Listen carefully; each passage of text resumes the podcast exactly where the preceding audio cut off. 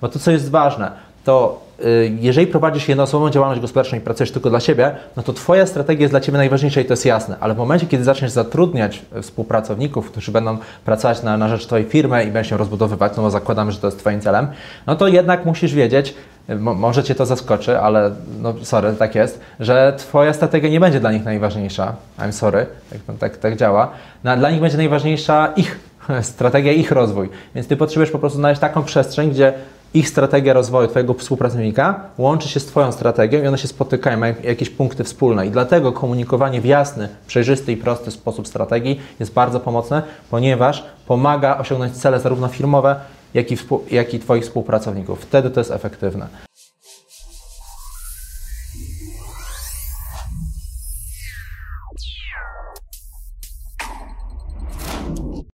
Mecenasem kanału jest Mennica Skarbowa SA, lider polskiego rynku złota oraz platforma do tokenizacji Mozaiko.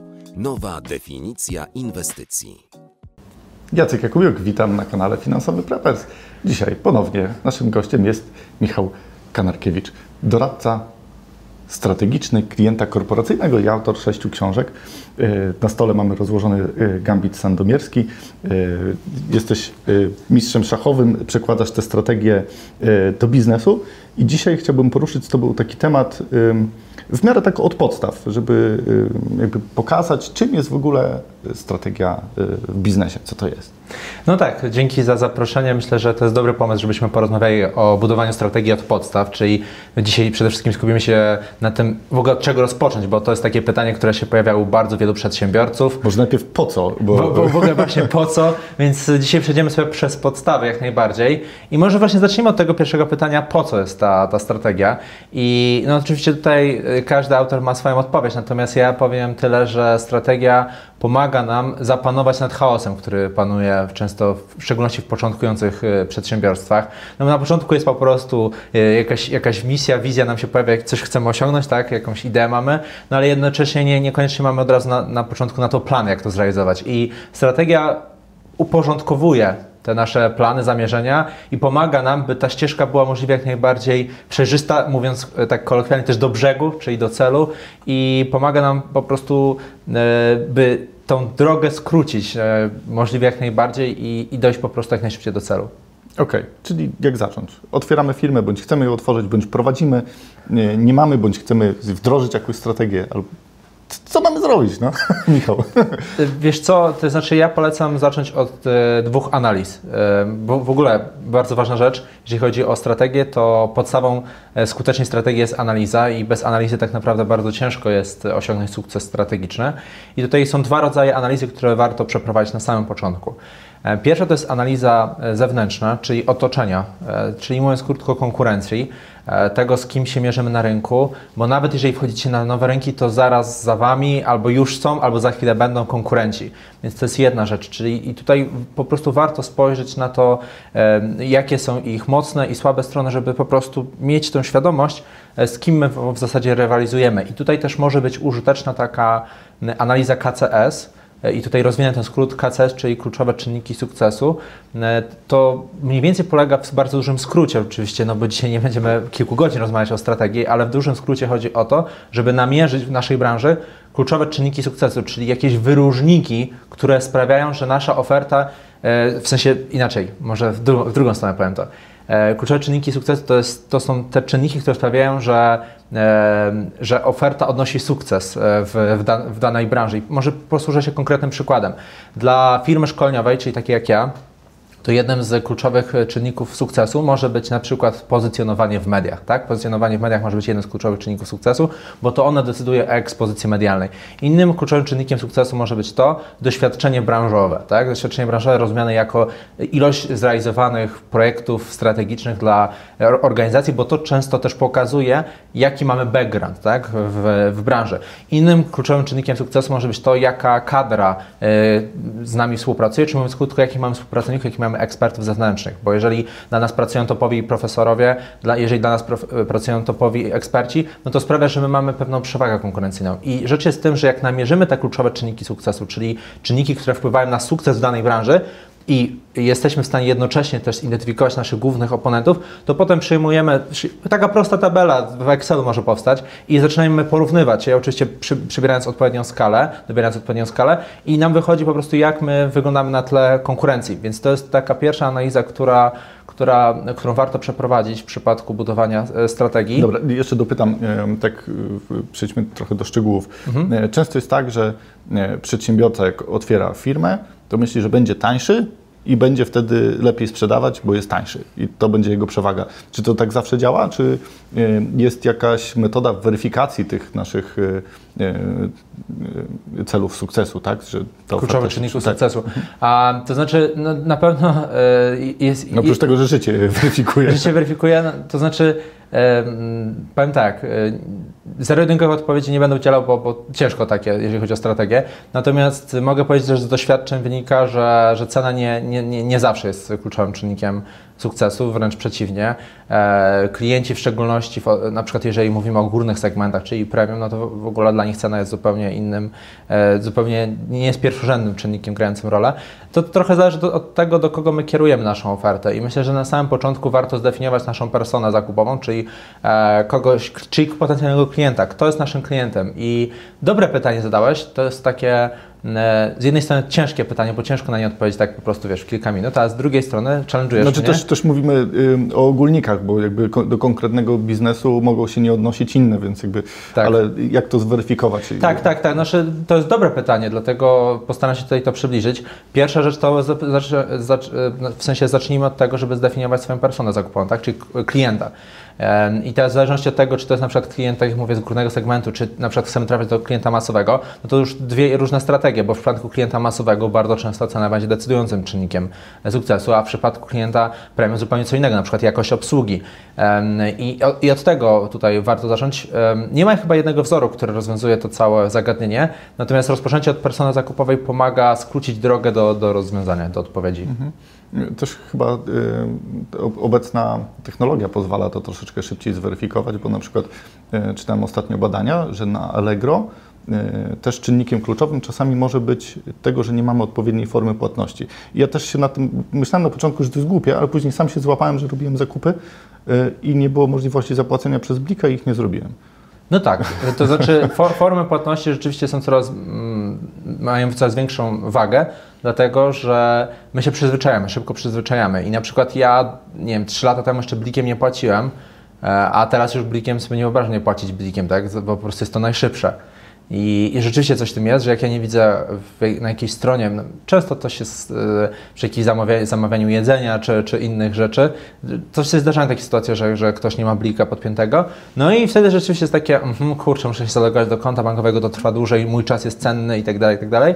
To może I, jednak mi nie jest potrzebne. Tak, i może nie jest potrzebne, a może znajdę sobie inną restaurację. Albo podam jeszcze y, bardziej praktyczny przykład. To jest taki, kiedy mamy bardzo mało czasu, na przykład jest, lecimy ze spotkania na spotkanie i wiemy, że na przykład za 30 35 minut mamy przerwę obiadową, która potrwa tam 20 parę minut, tak? I musimy mieć na obiad na tą konkretną godzinę. I wtedy jak masz tą minutę e, od spotkania do spotkania, no to bierzesz telefon i zamawiasz. I wtedy jeżeli nie możesz zapłacić blikiem, to się cały proces istotnie wydłuża. Więc e, no, to może być jeden z czynników sukcesu, o którym mówisz, czyli płatności. Ja myślę, że to... Mm, tak, żeby dać taką ogólną radę, to zależy bardzo od persony zakupowej i czym idziemy, czym bardziej zawężamy tą personę zakupową do, do górnego segmentu i premium, tym wyższe oczekiwania będą względem obsługi. Między innymi w tej obsłudze się zawierają płatności, ale też e, takie najzwyczajniejsze w świecie jak kontakt, tak, z, z, na przykład z doradcą, w, w, z doradcą, tak, który sprzedaje coś. I, I ja na przykład zauważyłem, że jeżeli ja kupuję coś e, właśnie z półki premium, no to też oczekuję takiej obsługi premium. Ale jeżeli kupuję coś, nie wiem, powiedzmy od klienta masowego, tak, czyli nie wiem, w Lidlu czy w Biedronce, no nie oczekuję obsługi premium. No, oczywiście fajnie by było, gdyby była taka, no ale z całym szacunkiem no, jakby nie mam takiego oczekiwania, no bo to jest po prostu do klienta masowego skierowane. I tutaj w zależności od tego, kto jest, kto jest personą zakupową, to tutaj trzeba będzie po prostu troszeczkę inaczej dostosowywać e, swoje, e, swój, swój zakres usług. Okej, okay, czyli powiedzmy ustalamy, kto jest e, naszym klientem, czy to jest sprzedaż bardziej transakcyjna, czy doradcza, jakby szukamy plusów produktu. No i okej, okay, wydaje nam się, że wiemy, co jest tym kluczem I co dalej? Jak, bo, bo, strategia to chyba nie kończy się na tym, jakby jest... Tak, też, to, to, tak naprawdę to jest dopiero początek. No, kolejną e, analizą, bo powiedziałem, że są dwie. Jedna to jest ta zewnętrzna, o której wspomniałem i tutaj między innymi analiza KCS może być bardzo pomocna, a druga to, to jest analiza wewnętrzna, tak? czyli naszych mocnych i słabych stron wewnątrz e, naszego, naszej, naszej organizacji, mam na myśli produkty i usługi. Trzeba po prostu sprawdzić, w czym jesteśmy dobrze, w czym słabi.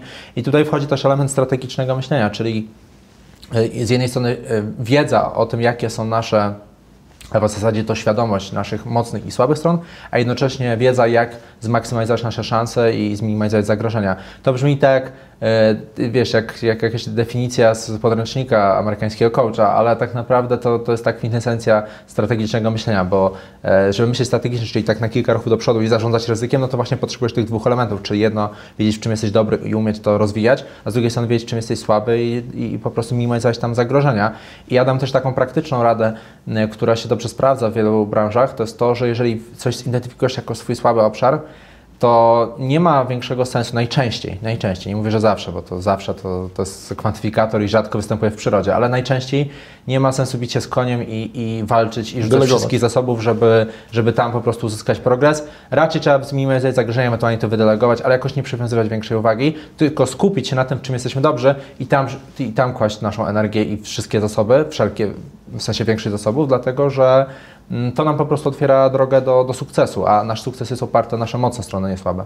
Czyli poznaliśmy siebie, y, mhm. poznaliśmy klienta. Tak, y, poznaliśmy otoczenie i to jest taki moment, w którym możemy zacząć myśleć o układaniu taktyk. Y, jak byłem poprzednim razem u Ciebie, to, to rozmawialiśmy sobie o strategii i taktyce. Ci, którzy oglądali, to pamiętają, że taktyka to jest pojedynczy krok do zrealizowania strategii. I taktyki to są takie cele, które pomagają zrealizować strategię. I mm, oczywiście na początku, kiedy budujemy strategię, no to, e, no to bazujemy trochę na naszym wyczuciu, trochę na rozpoznaniu rynku, bo nie mamy danych, tak? Kiedy otwierasz firmę, to nie, to nie masz danych przeszłych o Twojej działalności, tylko masz ewentualne informacje na temat rynku. Co nie zmienia faktu, że przy budowaniu strategii warto sobie wyznaczać, e, wyznaczać właśnie taktyki, czyli takie pojedyncze kroki, które Cię doprowadzą do realizacji e, tej strategii. Co więcej też, często te taktyki są krótkoterminowe i na początku, kiedy budujesz e, firmę, w szczególności dla osób, które prowadzą jednoosobową działalność gospodarczą, czy otwierają małą spółkę, to tutaj wyzwaniem może być to, że jest potrzeba natychmiastowych rezultatów, tak? bo w przeciwnym wypadku na przykład nie ma za co, za co żyć, nie ma się jak utrzymać i tak dalej. To w szczególności dla osób, mhm. które zaczynają z przedsiębiorczością. To tutaj te taktyki, czyli takie krótkoterminowe strzały, nazwijmy to z, z powiedzmy z deadline'em miesięcznym, kwartalnym, powiedzmy półrocznym maksymalnie, to, to, to są bardzo pomocne, bo z jednej strony one mogą nas odstraszyć od prowadzenia biznesu i niektórzy tak mają, sobie myślą, kurczę, to jest nieosiągalne, a z drugiej strony to właśnie one nas mobilizują i przypominają o naszym, e, o naszym końcowym celu, którym jest realizowanie strategii. Na przykład ja nawet teraz już po, po, wielu latach prowadzenia swojej, swojej działalności też cały czas sobie stawiam dosyć ambitne te taktyki, e, po to, żeby też się motywować do tego, żeby tą moją wielką strategię zajrzeć, bo zauważyłem coś takiego, że na przykład w ubiegłym roku, kiedy troszeczkę sobie odpuściłem pod tym kątem, że właśnie nie stawiałem sobie tak, aż tak ambitnych taktyk, to e, co prawda zrobiłem progres, ale nie aż tak wielki jak w latach ubiegłych. I w tym roku sobie wróciłem i znowu progres jest większy niż, niż zaplanowałem, bo e, stawiałem te taktyki, czyli takie checkpointy nazwijmy, takie punkty kontrolne, które weryfikowały, czy ja na pewno zmierzam w dobrym kierunku. I zachęcam też do tego, że w przypadku strategii też ogólnie stawiać sobie ambitne cele i co więcej mierzalne, bo to o tym mówił bardzo znany teoretyk zarządzania Peter Drucker, że to, co jest mierzalne, to tym da się zarządzać, a jeżeli coś jest niemierzalne, to trudno tym zarządzać. A generalnie w biznesie chodzi o to, żeby móc zarządzać, więc starajmy się wyznaczać mierzalne cele. Nawet jeżeli coś nam się wydaje mało mierzalne, ale to jednak szukajmy jakichś wskaźników, które nam pomogą zweryfikować, czy my na pewno zrobiliśmy postęp. Mhm. Okej, okay. stawiamy sobie cele, y, rozbijamy to na mniejsze, czyli robimy, tworzymy strategię, y, rozbijamy to na małe taktyki i jakby y, próbujemy osiągnąć ten cel, odhaczając y, poszczególne taktyki. Po, po, tak. poszczególne y, tak, taktyki. E, I to wydaje się proste, brzmi prosto, ale na pewno są jakieś problemy, które się pojawiają w realizacji, bądź no, często jest tak, że stawiamy sobie cel, że no, za rok zarobię 100 milionów. No i okay. Różnie bywa. Różnie bywa z realizacją. To znaczy przede wszystkim ja zachęcam do tego i też to powiem, e, że, żeby nie, jakby nie podchodzić do strategii, że to jest coś takiego nierealnego do zrobienia. Przede wszystkim strategia ma być pomocna dla Twojej firmy i nie ma co komplikować. Kiedyś się przyjęło coś takiego, że strategia jest takim dokumentem, w szczególności w korporacjach, takim dokumentem, który zna tylko prezes, ewentualnie kilku członków zarządu, a reszta nie wie o co chodzi, tam jest 100-stronicowy PDF. To tak nie działa. W tej chwili się stawia, w szczególności w korporacjach, na taką przejrzystość, czyli żeby w kilku zdaniach potrafić wytłumaczyć tą strategię e, wśród współpracowników. Nawet stawia się na taki proces bardzo popularny jest i, i właśnie wśród wielu moich klientów to zostało zaimplementowane, tak zwanych ambasadorów zmian strategii, czyli na każdym szczeblu w organizacji wyznacza się przynajmniej jedną osobę, która dowiaduje się o tych zmianach jako pierwsza i później jest odpowiedzialna za to, żeby tą informację przekazać e, na swoim szczeblu organizacyjnym i żeby jak najwięcej osób się o niej dowiedziało. Dlaczego? Dlatego, że jak prac, współpracownicy znają strategię, to też wiedzą do jakiego celu zmierza organizacja i co więcej swoje osobiste cele mogą dostosować do celów firmy. Bo to, co jest ważne, to y, jeżeli prowadzisz jednoosobową działalność gospodarczą i pracujesz tylko dla siebie, no to Twoja strategia jest dla Ciebie najważniejsza i to jest jasne. Ale w momencie, kiedy zaczniesz zatrudniać współpracowników, którzy będą pracować na, na rzecz Twojej firmy i będą się rozbudowywać, no bo zakładamy, że to jest Twoim celem, no to jednak musisz wiedzieć, może Cię to zaskoczy, ale no sorry, tak jest, że Twoja strategia nie będzie dla nich najważniejsza. I'm sorry, tak, tak, tak działa. No, dla nich będzie najważniejsza ich strategia, ich rozwój. Więc Ty potrzebujesz po prostu znaleźć taką przestrzeń, gdzie ich strategia rozwoju Twojego współpracownika łączy się z Twoją strategią i one się spotykają, mają jakieś punkty wspólne. I dlatego komunikowanie w jasny, przejrzysty i prosty sposób strategii jest bardzo pomocne, ponieważ pomaga osiągnąć cele zarówno firmowe, jak i, jak i Twoich współpracowników. Wtedy to jest efektywne. O, Czyli o to tak jakby tak zmierzamy chodzi. do tej implementacji. Tak, no, no, kiedyś wiesz, zresztą Nelson Mandela, jemu się przypisuje taki cytat, on mówi, że wizja bez implementacji to halucynacja i coś w tym jest, że jeżeli, jeżeli nie implementujesz tej strategii, no to tak naprawdę straciłeś czas i, na jej budowanie. Ja wiem, że też strategia to jest takie hasło wytrych, którego się używa, wiesz, w zasadzie w każdej, y, na każdej konferencji, w każdej rozmowie, no ale te pojęcia, o tym mówiliśmy też w, przy, przy ostatniej okazji, jak byłem u Ciebie, że pojęcia strategii i taktyki są często mylone, tak? Mówi się często na, na strategię taktyka, a na taktykę strategia, te, te pojęcia są mylone, ale proszę zapamiętajcie, że strategia się składa z wielu e, taktyk. Mówiąc krótko, taktyka to jest pojedynczy krok, który prowadzi do zrealizowania e, strategii. Pytałeś mnie o, bo chciałem, nie, nie chciałbym ominąć Twojego pytania, e, pytałeś mnie o jakie wyzwania mogą być po drodze przy realizowaniu strategii.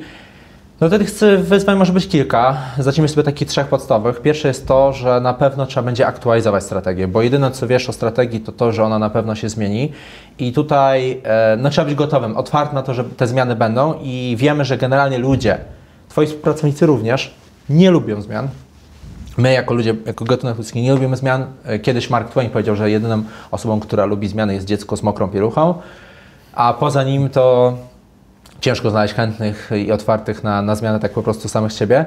Natomiast tutaj ty jako lider, osoba, która y, zarządza swoją organizacją i przez którą prowadzisz swoich współpracowników, no to potrzebujesz umieć zarządzić tą zmianą i tutaj e, zarządzić sobą i współpracownikami w zmianie. I pierwsza taka rzecz, taka rada, to zachęcam do tego, żeby uelastycznić e, się poznawczo i Twoich współpracowników. Co to oznacza w praktyce? To oznacza, że na przykład jeżeli e, dojeżdżasz do pracy codziennie tą samą trasą, to raz na jakiś czas pojedź inną trasą, żeby doświadczyć zmiany.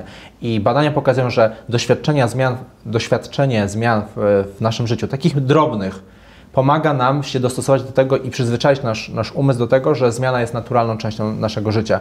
A w przypadku strategii, tak jak mówię, jedyną pewną rzeczą jest to, że, ona na, że strategia na pewno się zmieni. W związku z tym E, no tutaj trzeba się uelastycznić na te, na te zmiany. Druga rzecz jest taka, że w przypadku zmiany strategii i w ogóle w, przypadku zmian, to często e, my przywiązujemy zbyt dużą uwagę do minusów, to znaczy do, do tych nieprzyjemnych, e, nieprzyjemnych konsekwencji związanych ze zmianą. Natomiast ja nie będę tutaj zachęcał do tego, żeby być jakimś tam hura optymistą i e, wiecie, jestem zwycięzcą i tak dalej, to, nie o to chodzi. E, bardziej powiem, żeby być takim realistą, czyli analizować zarówno korzyści, jak i straty zmiany, bo zawsze zawsze jest jedna, są dwie strony medalu i, i to po prostu taka analiza na pewno pomaga. I trzecia rzecz to jest e, analiza ryzyka. E, I tutaj oczywiście tych e, sposobów na to, jak analizować ryzyko jest bardzo wiele. Ja przyjmuję dla potrzeb takich bardzo szybkiej weryfikacji na co dzień w życiu prostą dwu, dwie skale, które, które, które wdrażam na co dzień w życiu. To pierwsza skala dotyczy tego, od 1 do 10 oceniam ryzyko, które występuje w danym momencie zmiany strategicznej. Przykładowo, kiedy pojawił się e, COVID tak, e, w marcu 2020, to na przykład taką poważną zmianą dla mojej organizacji było to, że ja świadczyłem i oczywiście moi współpracownicy usługi edukacyjno-szkoleniowe wszystkie na żywo i przeszliśmy do online. No więc ryzyko było takie, że nie, największe ryzyko z tym związane jest to, że ciężko jest zarządzić grupą e, online, bo nie masz e, już takiego wpływu jak na sali na żywo. No i powiedzmy, że to była nasza taki strach powiedzmy od 1 do 10, oceniając na, na 7, e, siła tego strachu. Ale druga rzecz, druga skala to jest skala występowania, czyli na ile ten strach realnie wpłynie na naszą pracę. I tutaj oceniłem ten, ten strach na, na 5, e, dlatego że no zakładam, że tak 50-50, raz, raz to rzeczywiście przeszkodzi, raz nie, ale to, że to trochę takie, takie lotto, tak? takie losowanie po prostu tutaj się zrobi z tego. Natomiast e, i, średnia z tego wyszła 6 i jak się okazało, jak sobie to zmierzyłem, powiedziałem sobie, ok, ten, ten strach, który ja mam jest 6 na 10, czyli to jest takie prawie 50-50, no 60 na 40, to, to to, to, to, jest, to, to, już było bardziej akceptowalne niż wtedy, kiedy na początku sobie myślałem, kurczę, teraz my przechodzimy na zdalne, to będzie ciężko zapanować nad grupą, te szkolenia już nie będą wychodzić i tak dalej. Wiesz, moment, w którym zaczynasz mierzyć, zmierzać się ze strachem, nim zarządzać, chociażby w taki prosty sposób, poprzez skalę, Y, pomaga Ci tym zarządzić i, i sprawić, że, że, odzyskujesz kontrolę nad rzeczywistością. I to jest taka pierwsza rzecz, jeżeli chodzi o, o właśnie o, o strategię, o wyzwania. To jest właśnie związane z tą zmianą strategiczną, bo ona na pewno będzie występować w przyrodzie i tylko trzeba się umieć do niej, do niej po prostu przygotować. Druga rzecz, jaka jest związana ze, ze strategią i takimi wyzwaniami, no to tutaj jest też kwestia po prostu realizacji i e, no na, na pewno będziemy napotykać wyzwania e, i będziemy mierzyć się z różnymi e, challenge'ami, jak to mówią Brytyjczycy, tak, czy, czy Amerykanie. E, natomiast e, to, co tutaj może pomóc, to jest e, taka metoda scenariuszowa, to znaczy bo większość organizacji, w szczególności tych początkujących, ma plan A, ewentualnie plan B. To znaczy sobie planują coś, że wyjdzie, a jak nie, to będzie plan B, taki backupowy plan. Natomiast y, w organizacjach, które są dojrzałe, doświadczone, to raczej się planuje nie plan A, B, tylko przynajmniej C i kolejne się układa, dlatego że tam jest takie założenie, że jeżeli plan A nie zadziała, to plan B wchodzi w grę, jeżeli nie B, to C i tak dalej. Tak jest bardzo wieloscenariuszowe zaplanowanie tej przyszłości, bo jeżeli jesteś w stanie e, właśnie rozpisać sobie tą przyszłość w wielu różnych scenariuszach, to zmniejszasz szans na to, że coś, coś Cię zaskoczy. Oczywiście i tak Cię coś zaskoczy, ale zmniejszasz tą liczbę e, takich zaskoczeń na co dzień w życiu. I to, I to jest bardzo ważne i to też pomaga realizować strategię, bo no, ja się już powtórzę, nie wiem, który raz dzisiaj, że jedna rzecz na pewno o strategii to jest to, że ona się zmieni, no ale właśnie w związku z tym to planowanie scenariuszowe pomaga tym, tym zarządzić. I trzecia, ostatnia już rzecz, jeżeli chodzi o wyzwania e, ze strategią, no to to jest komunikacyjna moim zdaniem. To znaczy, e, ja wspomniałem o tych ambasadorach zmian strategicznych w korporacjach, bardzo popularny ostatnio temat. I ja zachęcam do tego, żeby jasno, klarownie komunikować strategię, ponieważ w przeciwnym wypadku, jeżeli tylko Ty znasz jako właściciel czy właścicielka firmy, no to ciężko oczekiwać, że Twoi współpracownicy będą wiedzieli, e, czego Ty w zasadzie chcesz od tej organizacji, co, do czego ta, e, do czego ta dokąd ta organizacja zmierza. Jestem ciekawy, czy y, moi widzowie, jeżeli oglądają odcinek, czy po prostu nabywają bezużyteczną wiedzę, której później nie wykorzystują, czy zmieniają coś i implementują z tego, co na przykład Ty dzisiaj powiedziałeś. E, Oby zaimplementowali. Ty jako praktyk mm, pewnie znasz jakieś ścieżki na skróty, którymi można przyspieszyć sobie tą drogę do sukcesu i kilka checkpointów zrzucić od razu, e, tak jak w grach planszowych. Tak? Staniemy na jedno pole, w którym mamy drabinę i jedziemy tak, do góry. albo jak w Gabicie Sandomierskim zdmuchnąć trzy figury z szachownicy. Dokładnie tak. E, ale żarty na bok. E, to znaczy, to, to jest pytanie, które wiele osób zadaje, bo, bo rzeczywiście wszyscy chcieliby znaleźć drogi na skróty w strategii. Mm, po, powiem tak, e, powiem, że tak i nie. To znaczy, nie pod tym kątem, że generalnie strategia to nie są drogi na skróty in overall terms, to tak nie funkcjonuje, ale tak pod tym kątem, że są pewne wzory strategiczne, które pomagają w szczególnych przypadkach odnosić szybciej sukces niż zaplanowaliśmy. I taką jedną ze strategii, którą się dzisiaj podzielę, jest e, strategia Błękitnego Oceanu. Jest taka książka Blue Ocean Strategy, bardzo znana na całym świecie.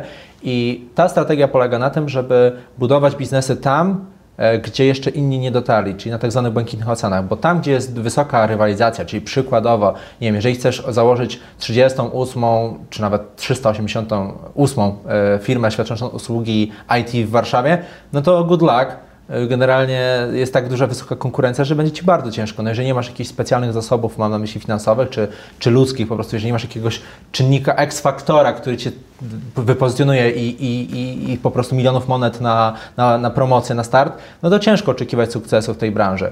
No ale jednocześnie e, może na przykład w branży IT jest jakiś język programowania, na którym tylko Ty się specjalizujesz, albo jest tylko kilku specjalistów w Polsce i może to będzie Twoim wyróżnikiem na, na rynku i wtedy budowanie w oparciu o ten język programowania, ale tylko skupienie się na nim, no to otwiera Ci tak zwany błękitny ocean, bo na błękitnym oceanie nie ma, nie ma rekinów, jest po prostu czysta błękitna woda i, i, i na nią się wypływa i, i, tam zaczynasz budować swój biznes. I teraz, żeby podać przykład też, bo wierzę w to, że jak mówi Kuba Bączek, lepszy przykład jest niż wykład, to e, ja tak zrobiłem w moich, w moich działalnościach. To znaczy, jak otwierałem szkołę szachową lat temu, 7, to no oczywiście było już wielu trenerów na rynku, nie tylko tam w Trójmieście, gdzie ja funkcjonowałem, ale też w ogóle w Polsce. Natomiast wszyscy trenerzy szachowi i te wszystkie szkółki szachowe, które powstawały, były tworzone w, w jednym celu – wykształcić następnych arcymistrzów szachowych.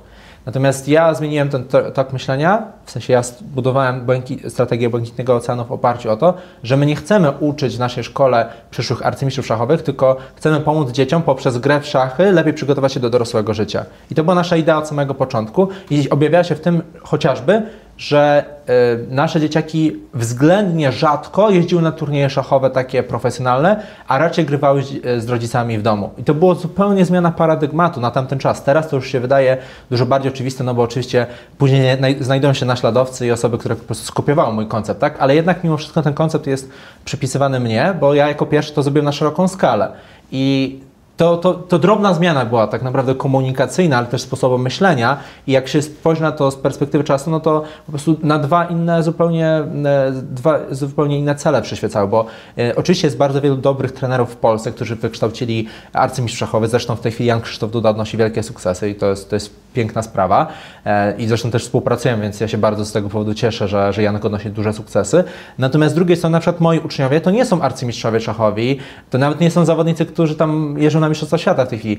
To są, to są dzieciaki, teraz już młodzież, wkraczająca w dorosłość, tak, z którymi ja pracowałem kilka lat temu, teraz mają 16, 17, 18 lat i jeden z nich na Harvard poszedł. No to to, to była ta droga, którą myśmy, nad którą myśmy pracowali. Więc to była zupełna, wiesz, zmiana paradygmatu, w ogóle spojrzenia na szachy. A druga rzecz, to kiedy e, rozpoczynałem działalność w branży szkoleniowej, to zrobiłem dokładnie to samo. To znaczy, też znalazłem sobie błękitny ocean, bo moim błękitnym oceanem było nie samo pojęcie strategii, tylko wykorzystanie szachów jako metafory do tłumaczenia strategii, bo o strategii jest pewna, pewna grono osób, konsultantów, którzy mówią o strategii. Są tacy, oczywiście są profesorowie, są, jest, jest kilka takich osób w Polsce.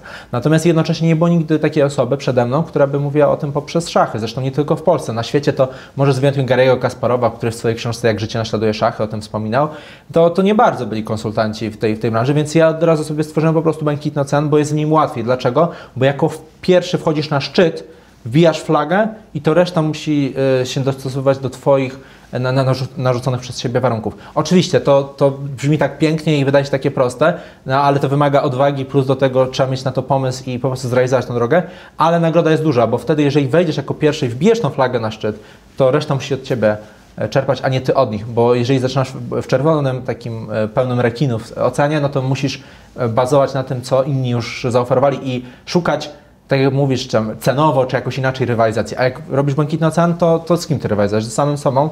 I to też mi się najbardziej podobało w tym wszystkim, że ja wyznaczałem standardy cenowe w branży, a nie, że musiałem od kogoś, yy, yy, z kimś się benchmarkować. Tak, ja pamiętam po pierwszych zawodach, na które pojechałem w szachy, to odłożyłem szachy na półkę i dopiero y, już w, po uzyskaniu pełnoletności z Kamilem Gancarzem odświeżyliśmy szachy i, i znalazłem w tym fan z powrotem i pomyślałem, że jednak to jest fajna zabawa, a y, na zawody już nie muszę jeździć.